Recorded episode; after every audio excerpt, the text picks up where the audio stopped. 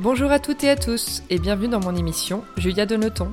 Après avoir créé une agence de communication, l'agent chez Julia, j'ai décidé il y a presque deux ans de me lancer dans une nouvelle aventure passionnante, ma propre émission de podcast. J'y reçois des leaders d'opinion et des entrepreneurs, hommes et femmes, issus du milieu du blogging, de la mode, de la beauté, du sport, de la restauration et de l'hôtellerie. Mon ambition, vous proposer des conversations inspirantes et inspirées pour qu'après l'écoute d'un épisode, vous soyez vous aussi ultra motivé pour réaliser vos projets. C'est parti pour une nouvelle conversation sur Julia Donne le ton.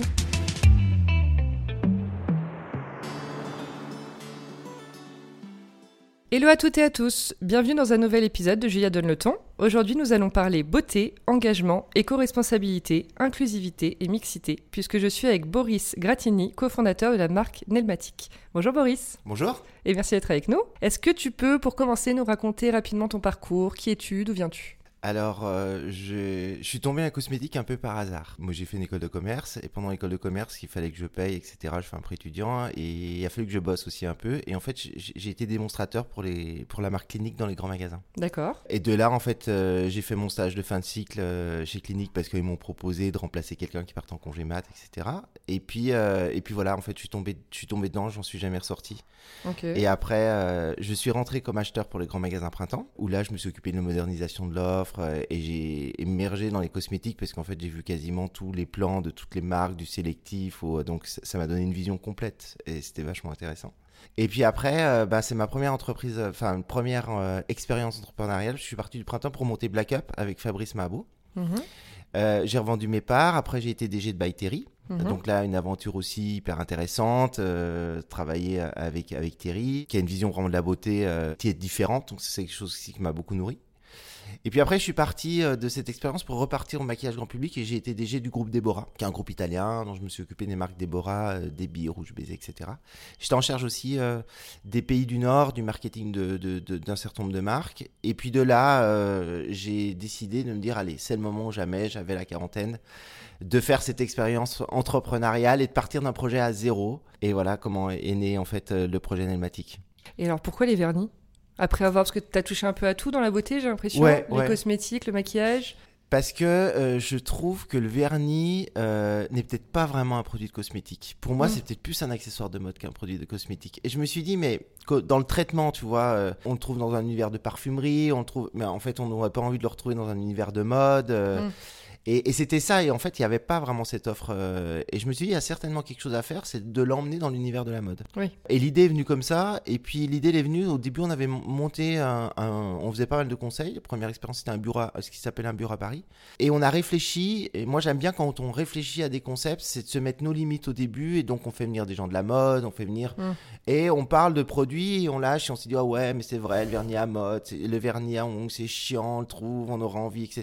Et puis de là, on a dit, mais pourquoi pas Et on a poussé le truc. Et moi, j'avais déjà rencontré des magasins qui disaient, ouais, mais le problème du vernis dans les espaces de mode, c'est qu'on s'en fait voler un sur deux, parce que c'est tellement petit, ah bah euh, il n'y a pas de surveillance, faut le mettre à la caisse, etc. Et en fait, l'idée a cheminé, et on a dit, bah, mettons-le dans un distributeur automatique. Ouais. Et voilà. Et c'était la première fois on trouvait des vernis dans un et, et en fait, on se dit, c'est certainement déjà fait en Asie, parce qu'en ah l'occurrence, au Japon, ils mettent tout dans des distributeurs automatiques. Mais euh, non, c'était pas fait non plus. C'était pas fait. Et on a dit, bon, allez, allons au bout de cette idée. Hyper innovant. Et du coup, c'était quoi votre vision au départ de, de cette marque de vernis? C'était pour quel type de femme? Qu'est-ce que vous vouliez faire passer comme message? On partait à zéro. Euh, je me suis associé avec Lilian, qui m'ont associé sur ce projet. Et tous les deux, on s'est dit allez, on a envie de faire un truc, on a envie de se regarder dans la glace. Il faut qu'on soit en ligne, euh, complet avec le projet qu'on aura envie de faire idéal. Et donc à ce moment-là, on s'est dit euh, bon, bah ok, alors on va faire gaffe au bilan carbone. On va essayer de tout faire en France. Donc en fait, les, problèmes de la clean beauty qui, est arrivé aujourd'hui, si tu veux, les marques essayent de on l'a pris à ce moment-là, on a, voulu prendre cette conscience et on a mm. pris conscience de, l'engagement. Moi, je pense qu'il y a, on a tous une mission. On a une mission en tant que consommateur. C'est-à-dire qu'en tant que consommateur, si je regarde un peu les étiquettes, etc., ben, je peux, d'une certaine façon, à mon niveau, changer un, certain nombre de choses. Parce que si mm. tout le monde le fait, euh, automatiquement, c'est. Et, je pense qu'en tant qu'entrepreneur, c'est pareil. On a, je ne ferai pas de politique, mais je me dis qu'en tant qu'entrepreneur, je peux aussi changer un certain nombre de choses. La façon dont je vais gérer les RH, la façon dont je vais... Euh, et, la partie produit aussi. Et donc on s'est dit, on va essayer de faire quelque chose qui correspond euh, en tout cas à nos envies et à l'attente, je pense, euh, en tout cas à l'attente aujourd'hui, ce que nous confirment les consommateurs. C'était en 2013. Hein. En, ouais, en 2012, on, commence à, lancer, la société créée en septembre 2012 et on lance les produits en 2013. Et en 2013, je, je me rends pas compte, donc c'était comme il y a 8-7 ans. Est-ce qu'il y avait beaucoup de marques déjà qui étaient dans cette mouvance de clean beauty? En vernis, je crois pas. Pas trop. En vernis, pas du tout. Parce que d'ailleurs, il n'y avait pas de solution. On s'est battu énormément. On avait commencé à regarder les solutions des vernis biosourcés. Ouais. On n'était pas du tout à la hauteur en termes de qualité. Enfin, là, on y est. Et donc, nous, on est parti déjà à l'époque sur une première base de formule qui était du Made in France, du sans phtalate, du sans formaldéhyde, etc. Donc, on avait travaillé vraiment tout ce qui était blacklist. On avait essayé d'enlever et de raccourcir les IL avec des ingrédients list plus courtes, etc. Donc, on avait vraiment cherché un compromis produit qui était. Mais on n'était pas encore en biosourcé parce qu'on ne trouvait pas encore des solvants biosourcés qui étaient vraiment mm. à, niveau. Et voilà, on a toujours été en veille et de se dire que quand c'est prêt, on, ira plus loin. Quoi. Et donc vous avez tout de suite lancé les vernis composés avec de l'eau Alors c'est arrivé assez vite, les vernis avec l'eau, mais c'est pas été, ça n'a pas été au début. En fait, c'est arrivé en 2015. Ok. Quand on l'a fait la première fois, on s'est dit vraiment s'il y a un besoin sur le vernis à l'eau parce qu'on avait du mal à trouver la tenue au début. Mm. Et on s'est dit il y a vraiment un sujet pour lequel il n'y a pas de tenue c'est l'enfant quand même. Parce que toutes nos consommatrices, comme on faisait des produits propres, dermatologiquement testés, disaient est-ce qu'on peut les utiliser sur les petites ah filles? bah Et on s'est posé la question, on s'est dit mais dans l'absolu, oui, tu peux le faire. Mais on s'est dit, euh, moi je déteste l'idée de faire des petites filles, les Lolita. Je trouve que les couleurs, nos couleurs sont des couleurs de femmes, ne sont pas des couleurs qui sont appropriées à une petite fille. Et donc dans l'absolu, de leur dire oui, je leur ai dit bah oui, mais c'est pas l'idéal parce que c'est un vernis, vous pouvez pas le laisser manipuler seul parce que si elle en met quelque part, ça, ça s'enlève avec un dissolvant. Je trouve qu'après, il y a l'usage du dissolvant sur un enfant. Enfin bon. Et, on s'est dit, mais il y a un truc à faire. Bah, faisons, utilisons les vernis à l'eau pour les enfants. Mm. Et finalement, il va s'en aller à l'eau chaude et au savon mais on reste dans le jeu et finalement euh, c'est fait pour jouer quoi. C'est fou quand même. Et, euh, et en fait, mais c'est venu tout naturellement et, et j'ai dit mais cette formule elle est géniale, on va l'utiliser comme ça. Et en fait le premier vernis à l'eau qu'on a fait, on l'a fait pour les enfants. Et de cette formule là, on a travaillé en disant mais comment on pourrait faire qu'elle tienne maintenant pour la femme. C'est ça. Du coup, raconte-nous comment ça marche. Donc par exemple pour une femme, tu mets un vernis à l'eau sur tes ongles, ça veut dire que dès que tu te mets, passes la main sous l'eau, il s'en va non, alors le vernis, a, il y a eu un gros travail. On l'a lancé, alors tu vois, en 2015, on lance le vernis euh, pour, euh, pour enfants. Mhm. Euh, en 2019, on sort les vernis pour femmes à l'eau. Donc il y a quand même eu 4 ans de RD pour arriver ah à faire. Donc, parce qu'en fait, pour, pour la femme, il faut rajouter des résines à l'intérieur mhm. qui résistent à l'eau. Oui, c'est ça. Et puis après, on veut un effet. Si tu essayes Aquanel, tu verras. Tu veux vraiment le même effet qu'un vernis. Donc en fait, ce que tu attends d'un vernis aussi, c'est qu'il laque, c'est qu'il y a un côté un peu qui va galber l'ongle. Il faut qu'il y ait un côté bien brillant. Mhm. Il faut que cette brillance, elle dure un petit peu dans le temps. Sur la tenue, euh, il faut quand même être au moins 3-4 jours. Enfin, arriver autour de 3 jours de tenue, ce qui est déjà pas beaucoup par rapport au référent du marché. Mais c'est-à-dire pour que ça soit légitime, il fallait quand même pousser un peu le curseur. Bien sûr, bien sûr. Et on a mis énormément de temps, d'autant plus que le, le souci avec ces produits-là, c'est que quand on manipule des produits avec l'eau, il y a des risques de bactériaux. Autant dire que dans un vernis solventaire, tu mm. peux mettre ce que tu veux dedans, il n'y aura jamais une seule bactérie qui se développera dans un produit solventaire. Mais en fabrication, en fait, c'est des produits qui sont faits en salle blanche. Par exemple, tu vois, euh, on s'est posé la question pour nos distributeurs au Brésil qui disaient ah, mais moi, j'aimerais bien pouvoir faire des vernis d'eau. Et il faudrait produire sur place. Cette techno, on ne peut pas la sortir euh, de salle blanche, etc. Et on a aujourd'hui, euh, dans notre unité de production, une unité de production qui, qui ne fait que des vernis à l'eau. Donc c'est un produit qui est compliqué à faire, qui est, mais pour moi c'est l'avenir, c'est l'avenir du vernis. Ouais. Et c'était dur de trouver des partenaires qui vous suivent sur ce projet? Ça a été long. Alors, c'est plus que les partenaires. Le partenaire en vie, c'est euh, dans, dans, les cosmétiques, il y a toujours un. Il y a le partenaire ou celui qui va formuler. Et puis après, il y a les fabricants de matières premières. Et en fait, on dépend quand même toujours des fabricants de matières premières. Et euh, bah, dans les fabricants de matières premières, il y a un truc qui. Euh, pour ça, plus on est et, et plus on peut faire avancer les choses, c'est de se dire ouais, mais est-ce que je vais développer ou travailler sur une nouvelle résine qui est soluble dans l'eau, alors que le marché du vernis à l'eau, il n'existe pas, il n'y a pas de volume, il n'y a pas d'intérêt économique pour moi. Mmh. Euh, en fait, c'est ce discours-là que j'ai entendu pendant des années, des années, des années. Euh, jusqu'un jour où j'ai trouvé, parce que heureusement en Allemagne, ils ont, ils ont pris un peu le tournant de la clean beauty un peu avant les autres, et on est allé chercher euh, des matières premières dans des pays qui étaient un tout petit peu plus en avance. On a pu challenger des gens qui, sont, qui avaient un peu plus de vision on commençait à nous trouver des solutions. Et en fait, c'est là où on a commencé à pouvoir proposer ce produit-là. D'accord. On est d'accord que c'est du coup un vernis à base d'eau et plus euh, sain pour l'ongle. Alors surtout, ce qu'il faut bien comprendre, c'est que dans un vernis, il faut un vernis, il est sur une base de solvant. C'est en fait un solvant dans lequel on va rajouter plus ou moins de la couleur, puis après un certain nombre de choses, de résine, pour lui apporter de la tenue. Mais voilà, tu nous expliques aussi le concept du vernis classique. avant tout, un vernis, bah, c'est liquide, donc c'est ce qu'on appelle, il faut qu'il soit dans une base solvant. D'ailleurs, euh, la plupart, euh, les, solvants qu'on utilise sont des solvants aujourd'hui biosourcés avec euh, du manioc, de la canne à sucre. donc, on utilise des matériaux renouvelables, des végétaux avec lesquels on, on les transforme en solvants c'est mieux pour la planète parce qu'on ne va pas chercher un produit comme le pétrole qui est en effet un produit qui est pour le coup non renouvelable. Ça c'est la base. Et dans un vernis, il y a à peu près 60%, 50 à 60% euh, du produit, c'est le solvant. Et l'eau finalement, c'est un solvant, sauf que c'est un solvant qui est pas issu ni de la pétro ni de la biochimie, c'est quelque chose de plus renouvelable que l'eau, on ne fait pas. Et en l'occurrence, c'est un produit que le corps euh, on a, de l'eau quasiment dans beaucoup, dans une crème, dans beaucoup de produits cosmétiques. Systématiquement, on retrouve l'eau. D'ailleurs, quand on regarde une ingrédient liste, on voit souvent le mot aqua des premiers. Euh, et donc, c'est un produit qui est complètement toléré, accepté. Et, l'autre avantage qu'il apporte, c'est que dans un solvant classique, bah, le solvant classique, il s'évapore. Et donc, c'est pour ça, quand vous mettez un vernis hein, euh, classique, c'est que ça sent, ça a une odeur. Et ça a une odeur parce que c'est l'évaporation du solvant. D'accord. Et d'ailleurs, ce qui fait aussi que l'évaporation du solvant, on dit il faut bien fermer ton vernis, il faut faire attention parce que le vernis, s'il est mal fermé, continue à s'évaporer. Ok. Alors que dans le vernis à l'eau, il n'y a plus d'évaporation parce que l'eau, hormis la chaleur qui pourrait faire qu'il s'évapore, il n'y a plus d'évaporation naturelle de l'eau. Et donc, euh, c'est ce qui fait toute la différence. C'est déjà un vernis qui sent plus. Et donc, ça a plein de répercussions aussi. Un, sur. Alors, pas à ton niveau quand tu vas peut-être l'utiliser, mais au niveau industriel, évaporation, c'est-à-dire de solvants dans l'atmosphère. Donc là, il n'y a plus. Euh, et puis pour les gens qui le fabriquent, il y a le côté aussi, nous, dimension sociale qui nous intéresse toujours dans notre recherche. C'est quelqu'un qui va fabriquer un vernis à l'eau, n'est pas du tout exposé au risque, en fait, sur des produits. Euh, euh, chimiques ou des choses comme ça qu'il pourra avoir. Et au même titre, après la répercussion, quelqu'un qui va l'utiliser aussi. C'est un produit qui est idéal, par exemple, pour les gens qui vont avoir euh, femmes enceintes. Euh, on a combien de clientes qui nous dit Ah, ça fait des années que je pouvais plus mettre de vernis, euh, je suis allergique au vernis, ah, vous savez pas, Aquanel, je suis tellement content de pouvoir remettre du hmm. vernis, etc. Et, c'est vrai que c'est un produit qui est beaucoup mieux toléré. Donc, du coup, pour résumer, c'est bon pour la santé. Et c'est surtout bon pour la planète. Et c'est bon pour l'environnement. Donc, on est au top. Mais c'est un vrai travail, hein, parce mm. qu'on l'a lancé, c'est pas encore nos, nos, plus gros volumes, c'est un produit qui a besoin d'être expliqué. Euh, c'est un produit sur lequel il faut impérativement mettre un top, un, top coat parce qu'en fait, c'est un vernis qui a besoin d'être protégé. Mais là, en fait, moi, j'aime bien, il y a une phrase qu'on dit toujours chez nous euh, dans, je trouve qu'aujourd'hui, on est un peu à l'ère de la transparence, il faut pas se mentir. Et puis, euh, on a le droit de pas être parfait, mais de vouloir s'améliorer chaque jour. Mm, mm. Et je trouve quand on lance un produit, qu'on veut pousser une inno comme ça, c'est de se dire, bah, peut-être qu'on a 2-3 jours de tenue au début, mais on travaille à chaque fois. Là, on vient de sortir un nouveau top coat, on est passé à 5 jours. Et en fait, l'objectif, c'est vraiment ça, c'est de se dire, on initie un truc, on commence, c'est pas parfait, mais on va tout faire pour que ça soit de mieux en mieux. Quoi. Et il y a aussi une histoire avec vos packaging. Ouais. Donc, vous avez des packaging issus de papier provenant de forêts Gérer de façon responsable et durable dans une optique de préservation du patrimoine et de la biodiversité. Ça, ça vient d'où?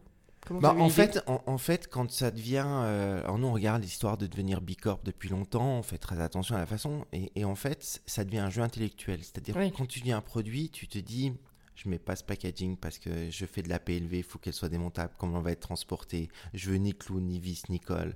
Je... Alors au début, on se faisait des... le petit papier du suivi, mm. du bilan euh, euh, environnemental et écologique du, du, produit qu'on va développer.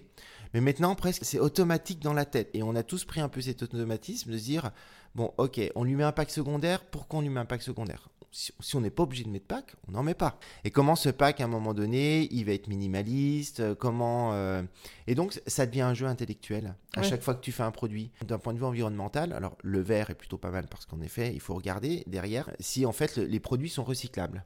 Mais pour qu'il soit recyclable, il faut déjà que le pays dans lequel tu vis te propose euh, ou soit organisé pour recycler un certain nombre de choses. Parce que à quoi bon jeter quelque chose dans une poubelle si tu penses être recyclable et qu'il ne parte pas dans les bons circuits? C'est sûr. Donc ça, c'est la base. Mais dans les pays où, en effet, euh, ou dans les villes où il y a vraiment un, système de, qui, est vertueux, alors on, essaie d'utiliser des produits où tout peut se démonter parce qu'en fait, aujourd'hui, le problème du recyclage, c'est quand tu n'es pas en monomatériaux.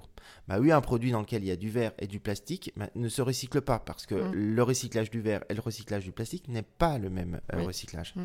Et donc c'est là où on essaie aujourd'hui de poser même des astuces par rapport au site, à rajouter en disant, bah alors le verre, tu vas le mettre dans tel bac, le capuchon, il se démonte, ça, ça se met dans tel bac, etc. pour essayer de pousser en fait un peu les curseurs. Et c'est une des raisons, je pense, pour laquelle depuis peu on s'est rapproché, puisque c'est le groupe Rocher aujourd'hui qui est devenu majoritaire dans Elmatic.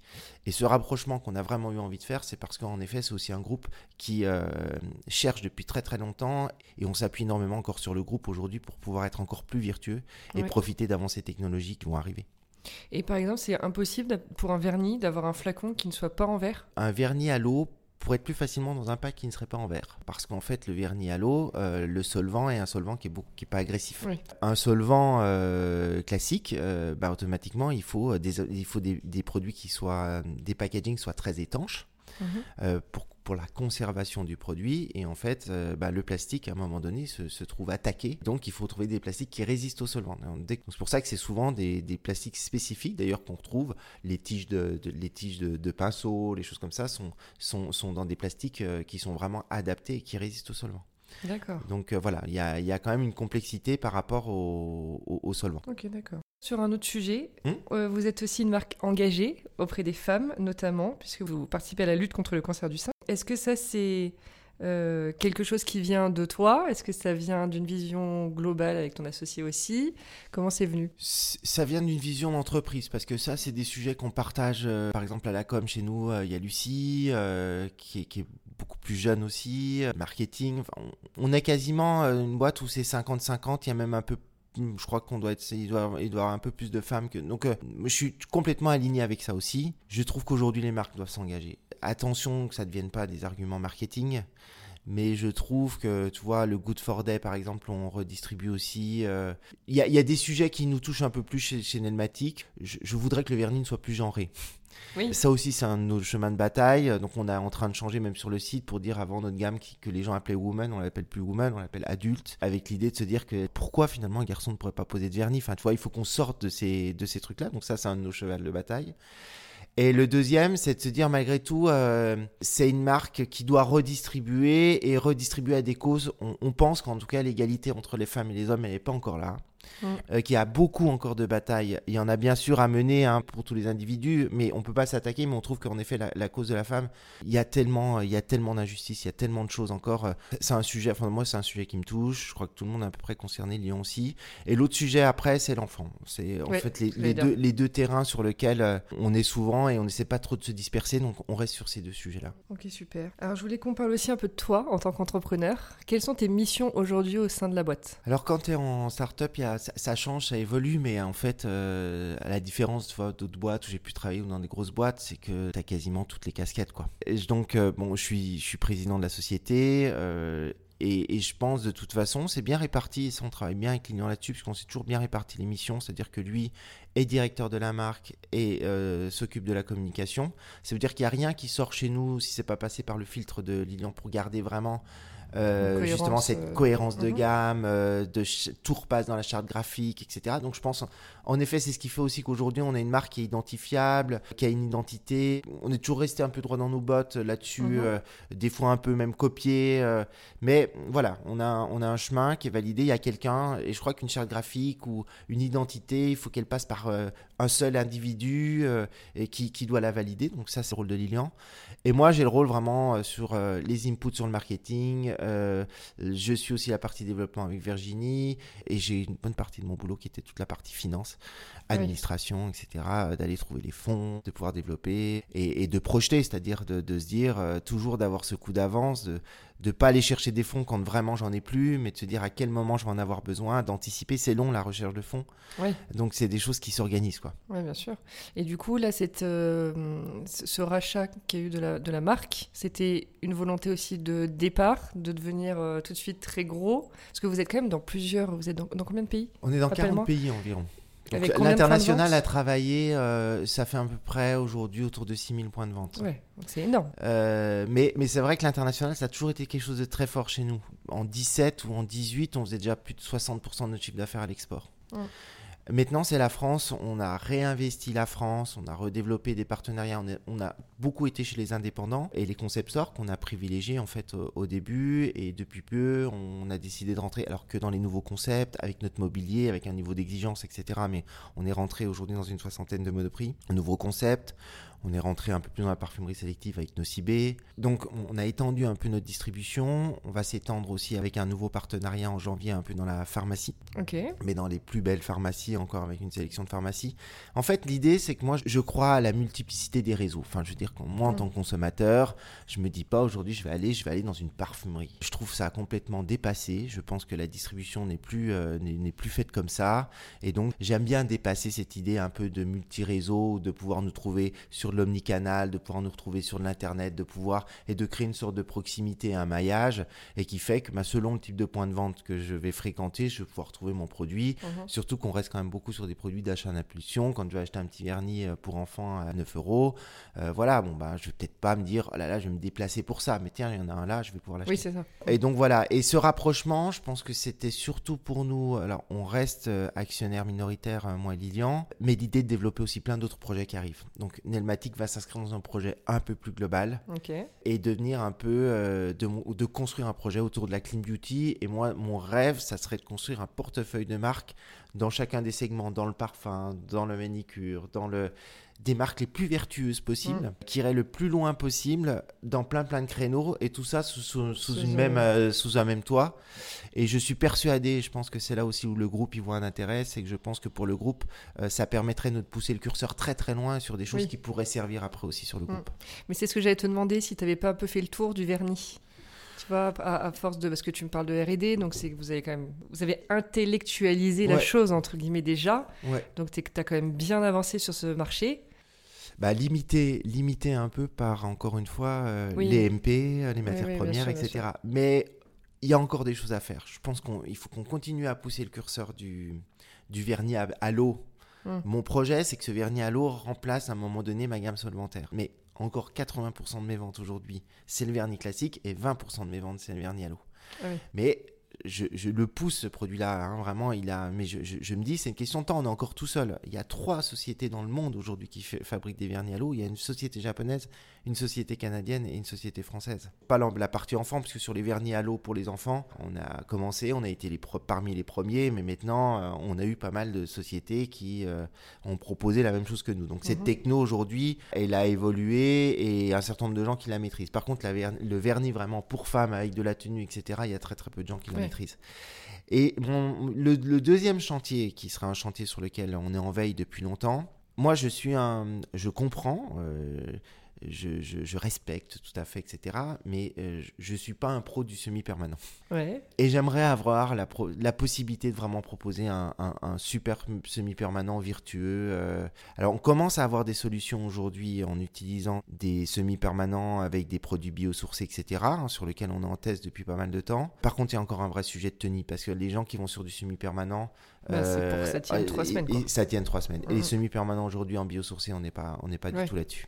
Mais moi, je trouve qu'il y a un vrai sujet avec le semi. C'est hyper pratique. Je pense que ça a révolutionné bah la, vie de révolutionner la vie d'énormément de femmes. Moi, la première, mais ça me défonçait. Donc, il y a vraiment un sujet de j'en mets trois semaines, je l'enlève et je fais une pause d'un mois.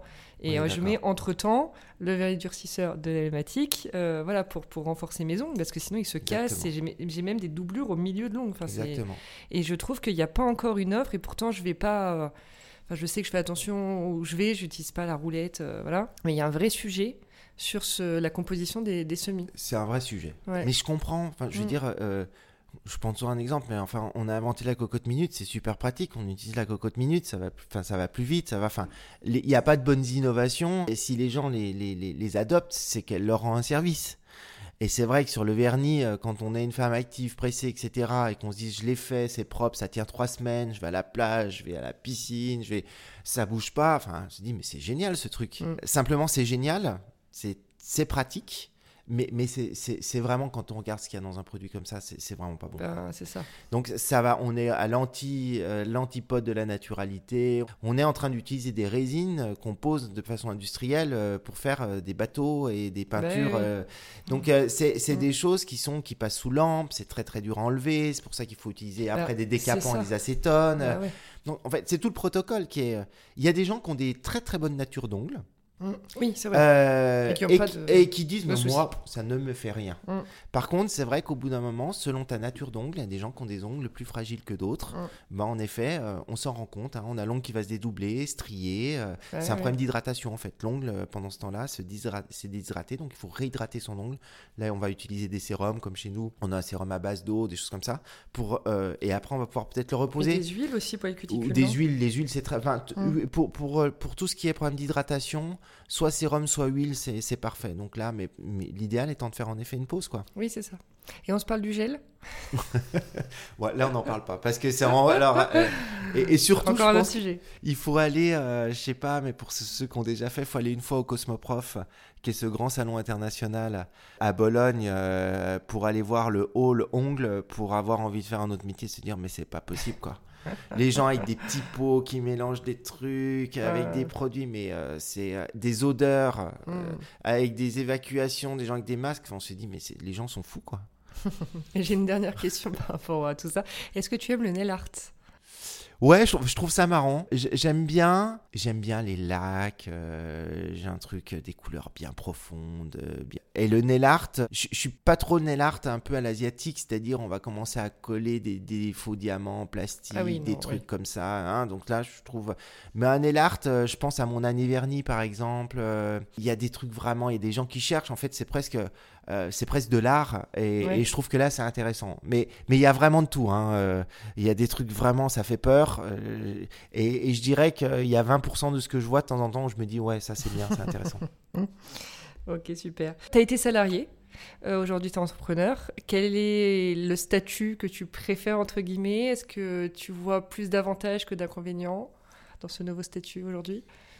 Ça dépend dans quelle boîte tu es, comment tu es salarié. Le poste. et au poste auquel tu es, surtout avec euh, quel actionnaire tu vas te retrouver, c'est-à-dire de gens qui vont. Euh, moi, moi j'ai été euh, plutôt un salarié entrepreneur. Oui. Parce que j'ai souvent été dirigeant de filiales ou de choses comme ça. Donc finalement, c'était pas ma boîte. Hein, donc à la fin, je ne prenais pas la décision finale.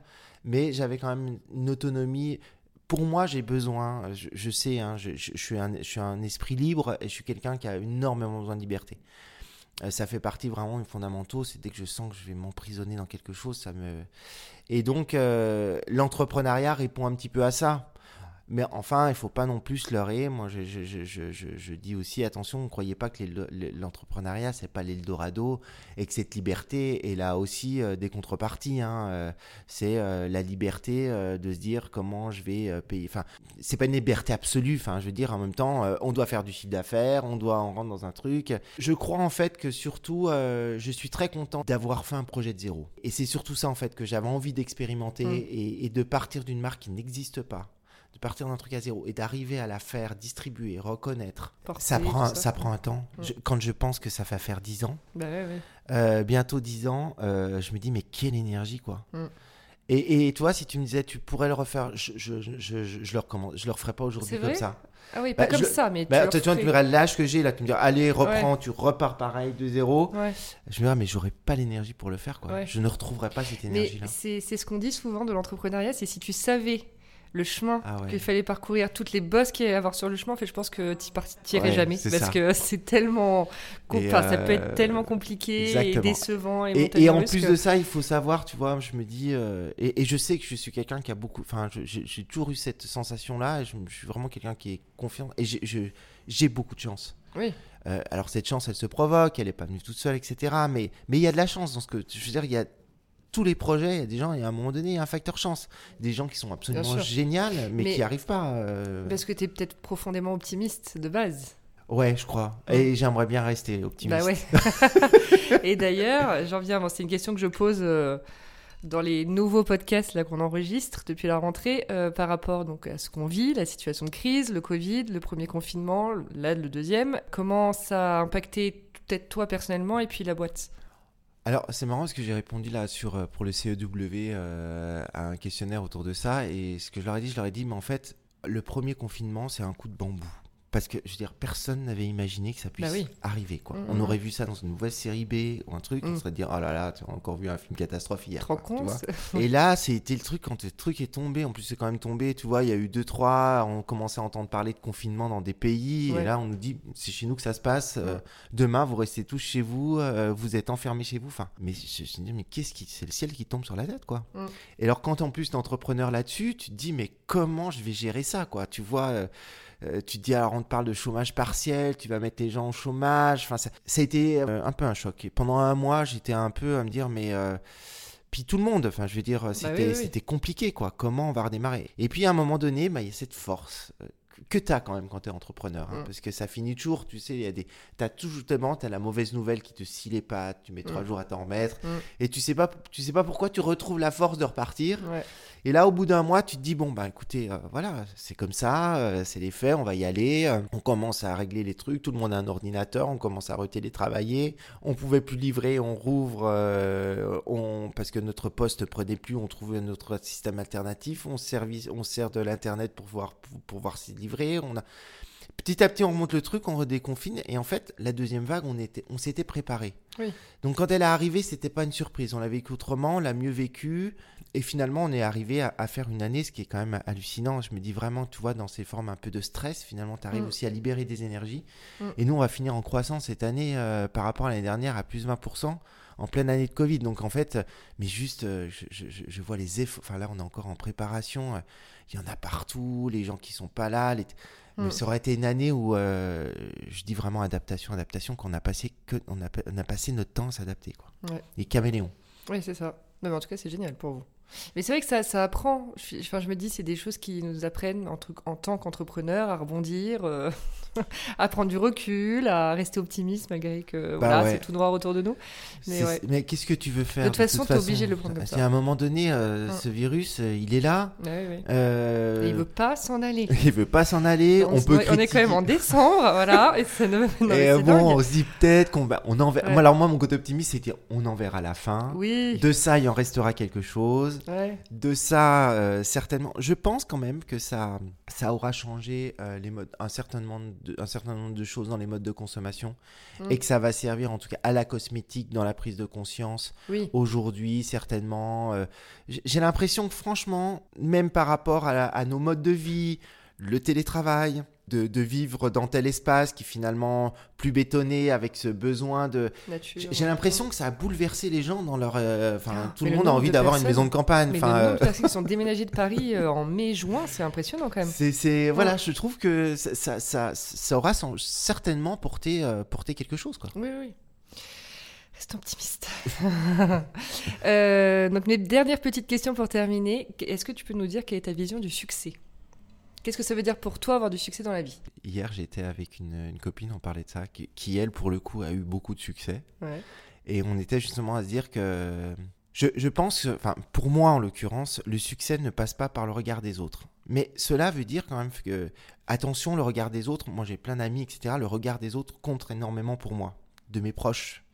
Euh, c'est hyper important. Enfin, je veux dire, on vit pas seul, on vit avec les autres. Mais en tout cas, je ne veux pas peser mon succès. Enfin, tu vois, le succès, Nelmatic, pour moi, c'est l'avoir réalisé mon succès. C'est d'être allé au bout, de pouvoir, etc. Oui, c'est un succès. Euh, très honnêtement, euh, c'est un succès mesurable. J'ai pas monté une multinationale, euh, j'ai pas, il y a des succès. donc tu pèses pas, mais en tout cas, moi j'ai réalisé. Je suis à peu près, et quand je le disais tout à l'heure, droit dans mes bottes, ce que j'ai fait, aligné, etc. Pour moi, donc ça, ouais, c'est un succès. Oui, bien sûr. Mais c'est mon succès finalement. Oui. Mais je le pèse pas, tu vois, j'ai jamais été trop. Euh, et, vous le savez, Alexia, parce que à chaque fois, c'est de me pousser à être un peu plus. Je fais un peu plus de, de, de, de participation comme ça. J'aime échanger, j'aime discuter, j'aime. Euh, mais mais c'était pas pour me mettre dans la lumière. J'ai toujours eu un peu de mal avec ça pour moi, mon succès, c'est pas ça. Mon succès, c'est les gens qui sont autour de moi, c'est mes amis, c'est mon couple. Mon couple, c'est un succès, ça mm. fait 25 ans, c'est quelque, quelque, chose à laquelle je tiens. Tout ça, c'est mes succès. Oui, bien sûr. Mais, mais voilà, mon sens du succès, il est un peu là, euh, peut-être mm. un peu égocentrique, peut-être. Non, mais c'est très bien, mais il faut, il faut, bien sûr.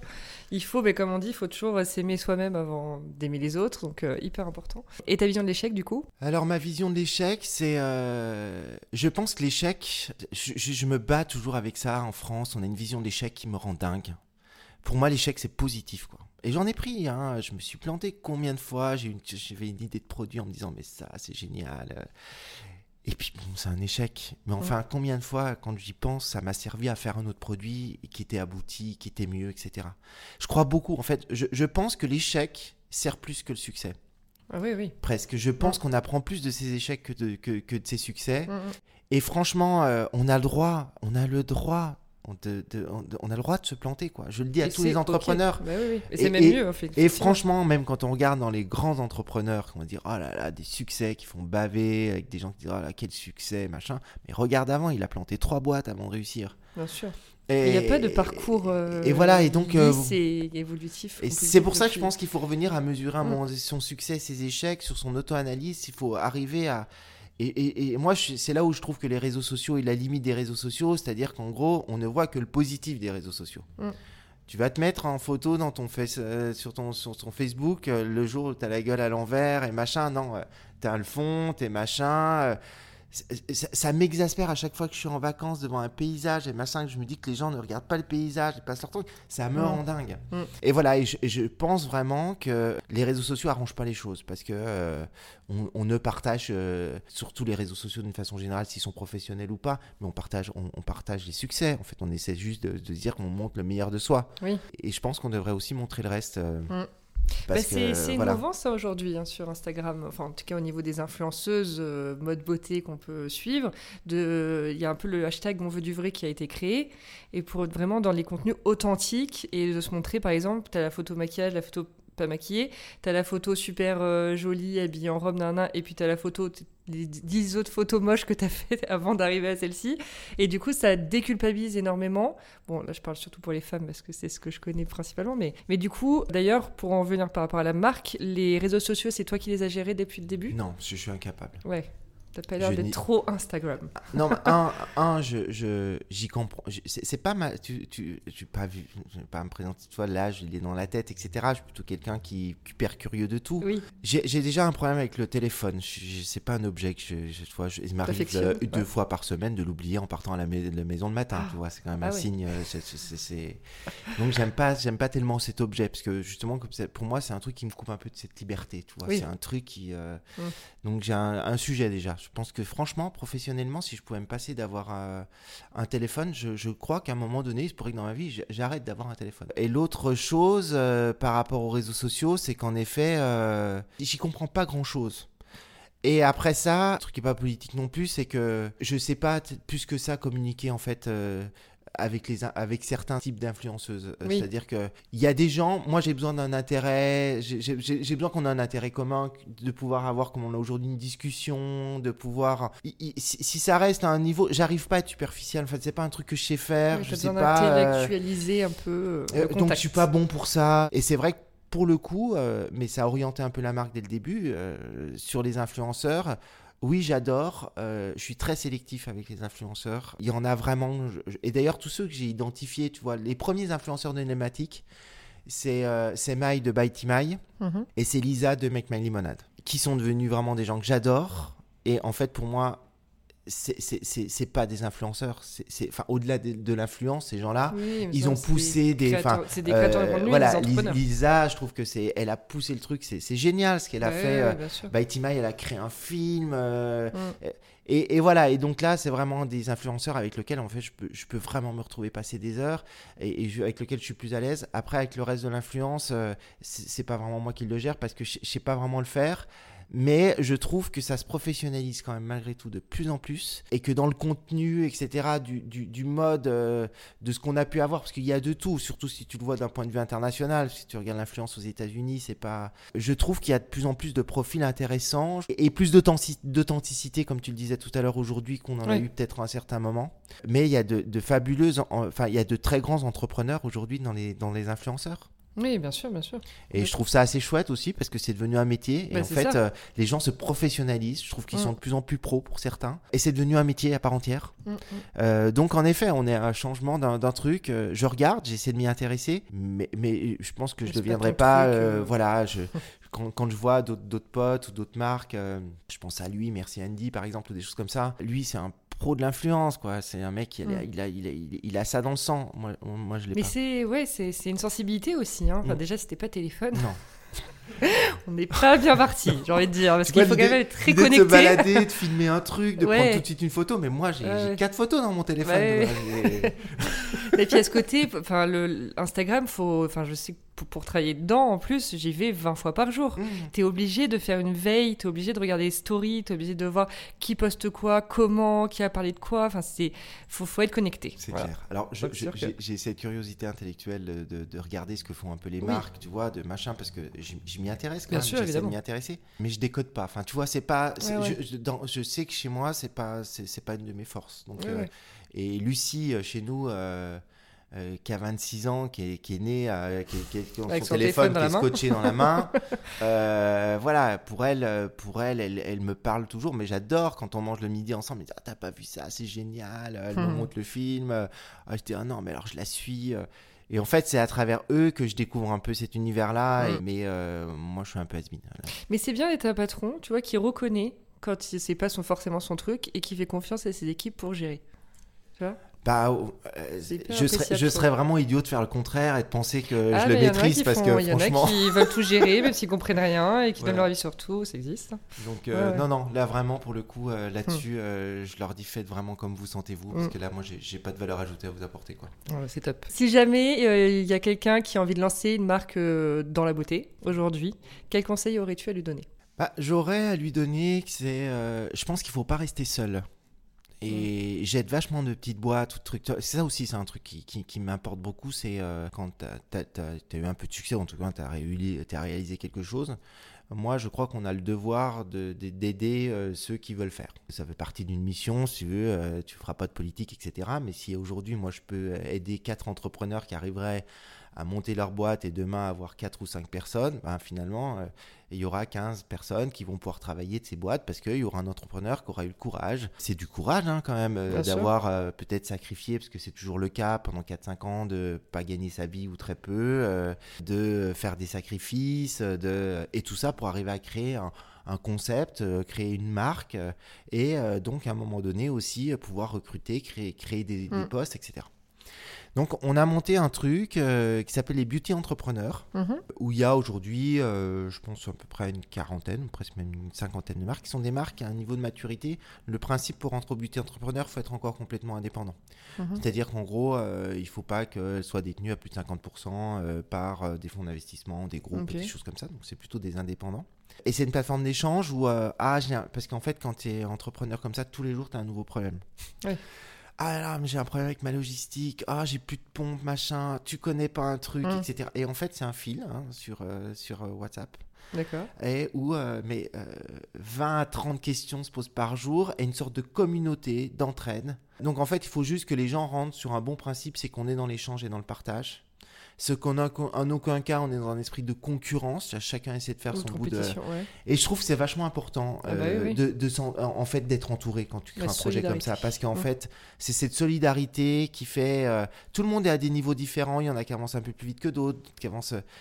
Et, euh, et je pense vraiment c'est qu'il faut savoir Mm. s'entourer. S'entourer, c'est pas d'aller chercher des professionnels qu'on va parce qu'on n'a pas toujours les moyens, mais de Mm. s'entourer au moins d'un réseau, réseau. de gens qui ont déjà qui ont Bienveillants. planté, qui en sont à des stades, qui pourraient déjà être à l'amorçage, d'autres qui sont un petit peu en avance. Mm. Et en fonction de là où tu es, tu vas pouvoir euh, te faire aider, quoi, ou Bah poser oui, une oui. question, ou euh, même si c'est 5 minutes au téléphone. Mm. Et moi, je prends souvent ce temps-là, justement, de faire des, ce qu'on appelle des petits déj. Donc, on s'appelle le matin, on prend une heure. Et dans les beauty entrepreneurs, ça, ça arrive souvent. Donc, je leur dis, OK, ben, vous avez un truc, vous avez envie, euh, alors un peu plus sur une, stratégie, sur une vision stratégique. sur. euh, Mais je crois qu'on se doit d'aider ou de tendre la main à ceux qui ont envie d'essayer, quoi.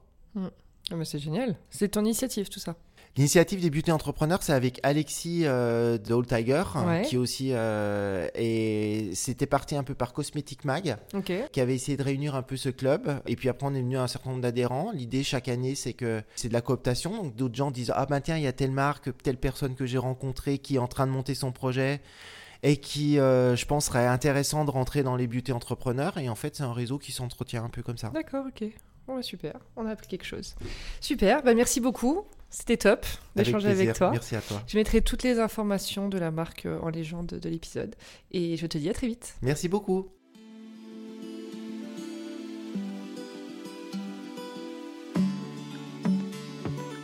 Merci d'avoir écouté l'épisode d'aujourd'hui. N'hésitez pas à me laisser vos commentaires, avis et notes sur les plateformes de diffusion et sur mon compte Instagram, l'agent chez Julia. Je suis toujours ravie de vous lire. À bientôt pour une nouvelle conversation sur Julia Donne le ton.